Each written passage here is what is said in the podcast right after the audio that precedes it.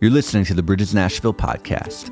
Bridges is a house church movement meeting in homes all across Music City. To find a house church near you or to find other ways to support or get involved, go to bridgesnashville.com. As a six year old, young Hattie Mae Wyatt lived near Grace Baptist Church in the Philadelphia area in the late 1800s.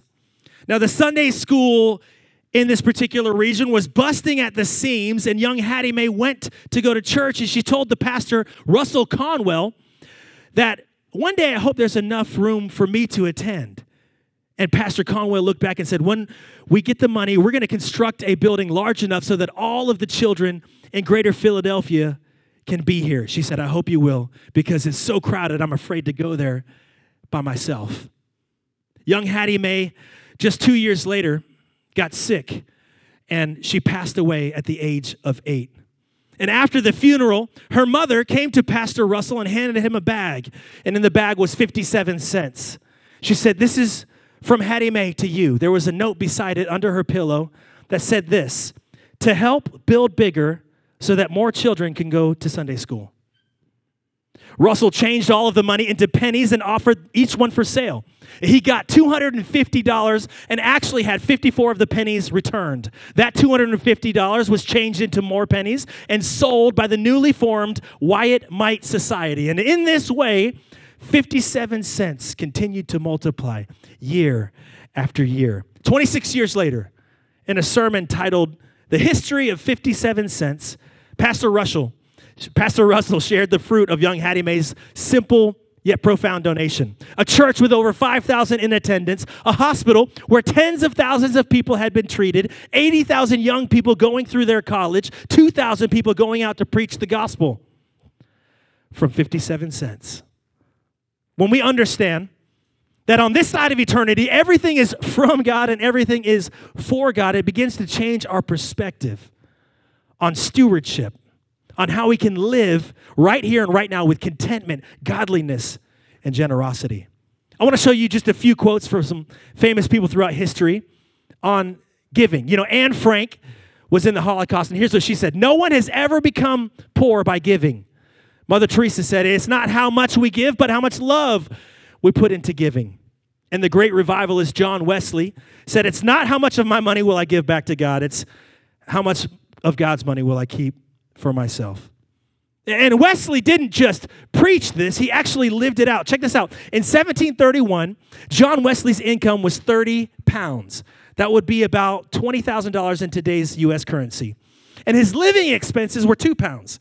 So he gave away the two and he lived off of 28 because he figured out that 28 pounds was his roughly cost of living. And then the next year, he records that his income doubled, and yet he still lived off of 28 pounds year after year through his songs, that many of them are sung today as hymns. So, through his songwriting royalties and his traveling ministry, he earned more and more income. But guess how much he lived off of every year? 28 pounds. In fact, one year recorded that his income was 1,400 pounds, a significant amount of money in the 1700s, and yet he lived off of 28 pounds. Wesley knew the truth behind 2 Corinthians verse 9 or chapter 9 verse 11. It says, "You will be enriched in every way so that you can be generous on every occasion, and through us your generosity will result in thanksgiving to God." You know, generosity is the love language of the kingdom. And yet, uh, giving especially of our finances, right, is one of the hardest things for us to talk about in public and especially in church. Now, let me go ahead and set you at ease. If this is your first Sunday at Bridges, you picked a good one to be with us. But if you've been at Bridges for a very long time, uh, you know that finances and, and money is something that I rarely preach on here. And for that, I'm sorry. Why? Uh, because Jesus talked more about money and possessions than any other topic in the Gospels. You know, money is actually mentioned 800 times throughout the entire Bible from Genesis to Revelation. Here's why I can promise you this either you own your possessions or your possessions own you. And we need to know how to steward what the Lord has given us, how to be faithful with much or with little so that we can be faithful with much. And we need to know that the pursuit of endless riches is kind of like drinking salt water. Uh, the more you drink, the thirstier you become. Now, we've been in this series called The Good Fight, walking verse by verse through the book of First Timothy. And uh, we've learned that this is the Apostle Paul's letter to his young protege, uh, Timothy, who's actually pastoring the church in Ephesus. This is modern day Turkey. And he's telling Timothy a lot of things that he's going to run into as a young pastor. And we've been talking about these things. If you've missed any part of this series, uh, you can catch up on our YouTube or our podcast. I highly encourage that. It's been a wild ride so far. We've hit a number of hard topics, and today we're going to talk about another one. Is that all right? But I believe that you're going to be encouraged and challenged in a new and fresh way to live out the gospel. So let's jump into our text. If you have a Bible, you can go ahead and turn over to 1 Timothy 6. We're going to have it on the screens. Here we go. Some people may contradict our teaching, but these are the wholesome teachings of the Lord Jesus Christ. These teachings promote a godly life. Anyone who teaches something different is arrogant and lacks understanding. Such a person has an unhealthy desire to quibble over the meaning of words. This stirs up arguments ending in jealousy, division, slander, and evil suspicions. Verse 5. These people always cause trouble. Their minds are corrupt and they have turned their backs on the truth. To them, a show of godliness is just a way to become wealthy. Let's pause there. You know, it's interesting. Right here, Paul is basically laying out for us the profile of somebody who has rejected good doctrine and therefore is not producing godliness and true faith in their life. And we've seen throughout this entire letter, all six chapters, what Paul's been doing, right? He's calling out a lot of the false teachers. He's calling out a lot of the corruption that's happening in that day and age. Why? Oh, you got to remember, this is a newfound Christian community. The generation before Jesus walked the earth in the flesh, died, was resurrected, and ascended to the right hand of the Father. So Christianity is a new thing. And with a new belief system comes a lot of poachers, comes a lot of false teachers. You know, Ephesus, where Timothy would have been pastoring, was a very influential city in this day and age, filled with great wealth. And as we talked about last week, on the other side of great wealth is great poverty uh, slavery. And there were some who were exploiting the church and using the words of Jesus simply as a method to gain wealth. Uh, not cool, right? But can I make it personal for us? How many of us, if we're honest, might just be following Jesus for what we can get out of him? We read these words in the Bible and we're like, yeah, yeah, that sounds great. That's, that's amazing. And my question to us today, an honest question, is are we loving Jesus or are we using him? Are we willing to carry our cross or are we willing to just stop by wearing one around our neck as a fashion statement? I'm sure many of us have heard the message is saying just follow Jesus and everything will be perfect. Your entire life will work out. Or maybe we've seen that late night slick evangelist on TV saying, if you give X amount of money to our ministry, you're going to receive X amount of money back and a huge blessing. Uh, newsflash, okay? Now, I've been following Jesus since I was about 12 years old, and I can tell you, there have been some very hard times in my life. It has not all been smooth sailing for these last 27 years of my life. I can also tell you that since being 12 years old, I've faithfully tithed. Uh, my income back then was $10 a week. It was an allowance for cleaning up my room, okay? But I've never been rich. I've never gone lacking either. And that's what brings us to the next verse. Let's read on. Verse 6. I love this. Yet true godliness with contentment is itself great wealth. I'm going to go all inception here for a moment. Instead of a dream within a dream, we're going to go a message within a message if we can. And, and here's what I want you to get out. You can write this note down Godliness plus contentment equals great gain. You're looking for great gain today? Godliness plus contentment is the equation. Now, the Greek word for godliness is eusebeia, and it actually is used eight times throughout the book of First Timothy. And here's what it means a reverence or a devotion, living well. So you can think of that old hymn, It Is Well With My Soul. That's actually one of the greatest ways of describing what eusebeia is. It's a godliness, it's everything being well with Jesus at the center. And then the Greek word for contentment, a little harder to say, autarkias, and that means sufficiency. Now, that word actually only appears twice in the entire New Testament. Here in 1 Timothy, and guess where else? In that first verse that we shared. 2 Corinthians 9:11. And that's where we talked about generosity at the beginning. godliness and contentment. Two things I would say are lacking in a big way in today's culture, right? Contentment. Ooh, that's something that we're all searching for. Sufficiency, contentment. But everything that we see in the world tells us we're not content. Marketing and advertising, their entire message is to get you to jump into a product that you don't yet have because you're not fully satisfied. You know, it's funny. I was I use a lot of I shared this in a message. If you even if I'm going home from the listening room, I use Waze. Okay, it doesn't matter if I've been there a hundred times. I need directions, okay? Sarah will tell you, I need GPS everywhere I'm going. And I don't know if you use Waze or whatever GPS system you use, but isn't it interesting that nowadays when you come to a stop sign using Waze, what pops up? Advertisements. Like as soon as you're stopped, it's like, well, let's bombard them with another image that they need to buy. And it was crazy. I was driving the other day and I came to a red light and an advertisement from Burger King popped up. And I'm thinking, what in the world? And so as I'm sitting in the parking lot of Burger King eating a Whopper, I asked my, no, I'm just kidding. It didn't work that time. But everything that we see in life, did you know that the average American sees upwards of 10,000 advertisements every single day?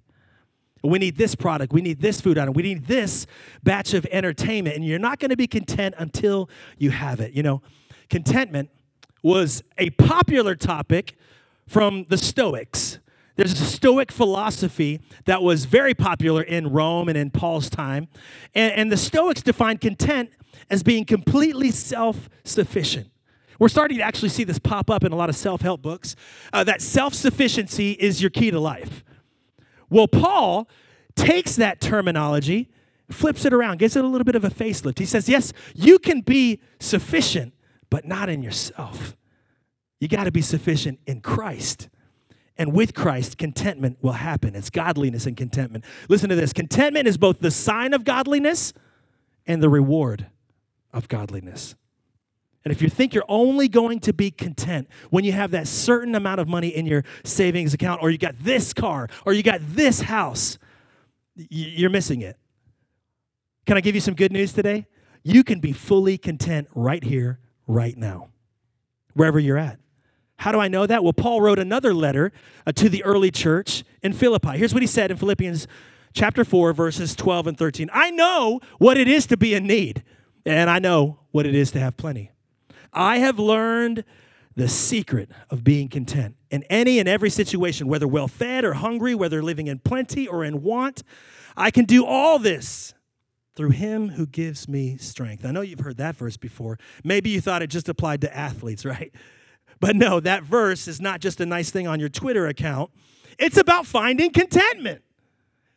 And it can happen right here, right now in Christ. In his book, uh, The Ruthless Elimination of Hurry, uh, Pastor John Mark Comer tells us it's often hard for us in the Western world to grasp the gospel of the kingdom.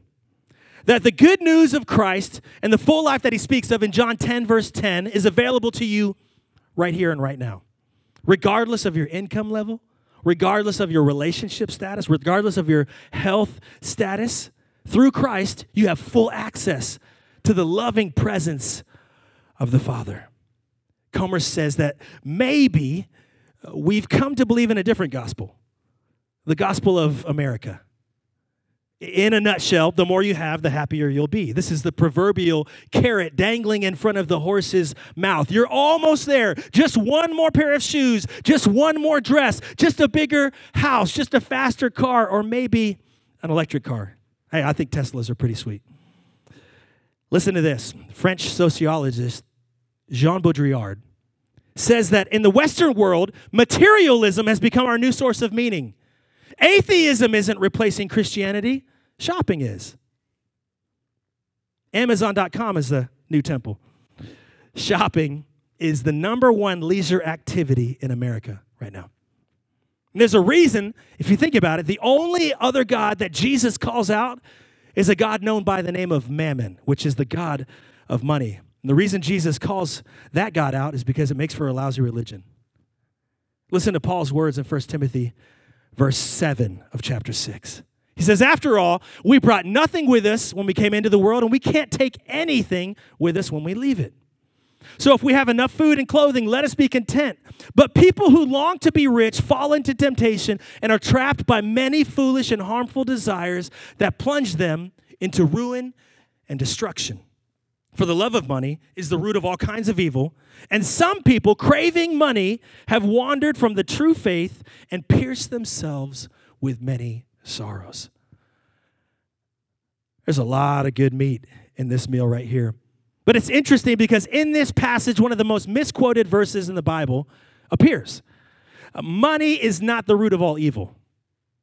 The love of money is the root of all kinds of evil. See, it's that love that Paul points out. It's this obsession over getting more wealth. Why? Because what you love, you pursue. You can't pursue both at the same time. There's not enough room in your heart to serve the God of mammon and Jesus. More on that later. And, and, then we see that uh, money is not the root of all evil, just all kinds of evil. Now, we know that there are many roots of evil lust, envy, and pride, to name just a few. So it's the love of money that's the root of all kinds of evil that Paul warns us can actually make us wander from the true faith and open ourselves to many sorrows. Now, look, uh, Paul had nothing against money. He had nothing against the necessity of money. You know, without it, you can't pay your bit, you can't pay your bills today, and you couldn't back then. You couldn't put food on the table or clothes on your back. And Paul is simply saying, look, money is not evil, but the striving to get rich is a distraction from what matters in eternity. And it will rob you of a life of godliness and contentment. Now, these four verses that we just read, they pack a big punch, and I actually want to take out four key points. If you're taking notes today, you can write these down or jot them down in your iPhone. Um, I just want to ask you to put your life under the microscope today. Not the microscope of Bridges, Nashville, or even Pastor Curtis, but the microscope of Scripture. And ask where God might be speaking to you today as we kind of zoom in here. Four points. Number one, finances are a stewardship issue. You know, Paul says that we bring nothing into this world and we can't take anything with us when we go. Everything we have is from God. It's a stewardship issue. James 1 says that every good and perfect gift comes from above. You know, what God gives you is his gift to you. What you do with it is your gift back to him. It's a stewardship issue. We are not owners, we're simply managers. Second point is this contentment. Contentment. Where do you find contentment? It's yet again brought up in this passage of scripture, and he brings up these basic needs food and clothing. I would also lump shelter in there with that. Those are basic needs that we need in this life. And at the end of the day, when you have what you need, you can be content. Third, uh, the love and the pursuit of wealth, it leads to temptations not just for money, but to a bunch of other things that God does not have for us. So just be aware that when you get caught up in that rat race, it doesn't end with simply gaining and earning more money. It actually ends, according to this passage in 1 Timothy 6, it ends in ruin and destruction. And fourth, there's a reason that Jesus said it's harder for a rich person to enter the kingdom of heaven than it is for the camel to pass through the eye of a needle. Why would he say that? Well, because many times when you gain riches in this life, you begin to trust in them. Why should I trust God for my provision? I'm doing a pretty good job as provider. Why do I need to pray for my daily bread? As Jesus said in the Lord's Prayer, I look at my pantry, it's full. But let me ask you, when was the last time you simply thanked God for food on the table and clothes on your back and gas in your tank? Hey, we need to pray a multiplication miracle over that right now with the gas prices starting to soar, right? When your sufficiency and your meaning is in Christ alone, and He's the one that you're going after, then everything else just becomes icing on the cake. Today, I want you to hear me. I'm not trying to put anybody on a guilt trip. I'm simply trying to help set you free today. You know, the number one cause of stress in America, according to a study on CNBC and by the American Psychology Association. It's money. The number one stress. Not surprising after the last couple of years that we've had that it would be number one on the list. And definitely when you look at the state of our economy today, it can get really easy to worry about where your next paycheck's coming from. But today, if finances are a general concern for you, if you're worried about not having enough, not having your needs met, I just simply want to show you what Jesus said in Matthew 6. This is during his famous Sermon on the Mount. Here's what it says, verse 25. Therefore, I tell you, do not worry about your life, what you will eat or drink, or about your body, what you will wear. Is not life more than food and the body more than clothes? Look at the birds of the air. They do not sow or reap or store away in barns, and yet your heavenly Father feeds them. Are you not much more valuable than they? Can any one of you, by worrying, add a single hour to your life? And why do you worry about clothes?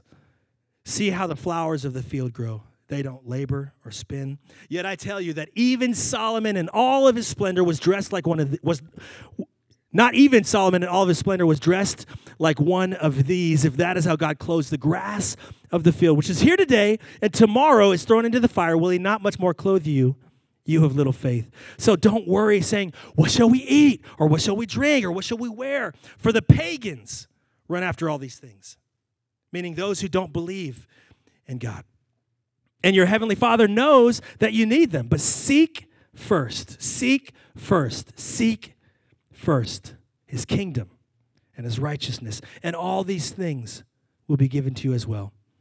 Therefore, do not worry about tomorrow, for tomorrow will worry about itself. Amen. Each day has enough trouble of its own. I'm not asking you to think about my words today. I'm asking you to ponder Jesus' words. Don't worry. I love Mark Turnage. He's a guy that leads uh, expeditions to the Holy Land every single year. And he said this thing that I've never forgotten. He said, You know, when I bring people and I, I, help them walk the footsteps that Jesus walked in, and we, we see all of these things, the Sea of Galilee, we see all these amazing things. I love to tell them that, you know, Jesus' entire message, if you boil it down in the ancient language, really comes down to one word relax. Relax. Some questions to ponder as we close today. Are you putting your faith in the wrong gospel? You, know, you can serve money or God, but not both. How can you be a good steward of what God gives you and find contentment and godliness? How can you grow in generosity, maybe to combat the growing for the love of money? I just want to give you a few practical steps today if you haven't taken them already. Number one, this is really fun. Okay, this is when generosity becomes fun. Set aside in your budget a generosity fund. Just, just a small amount of money to give away at the drop of a hat. When a need arises, to give it away. Oh, we like to do this. We, uh, somebody might need lunch paid for. I love the smiles on people's maybe a homeless friend. You can bless somebody. Maybe somebody that you know needs a little help with their rent this month. Set aside a generosity fund. And I promise you, giving is fun.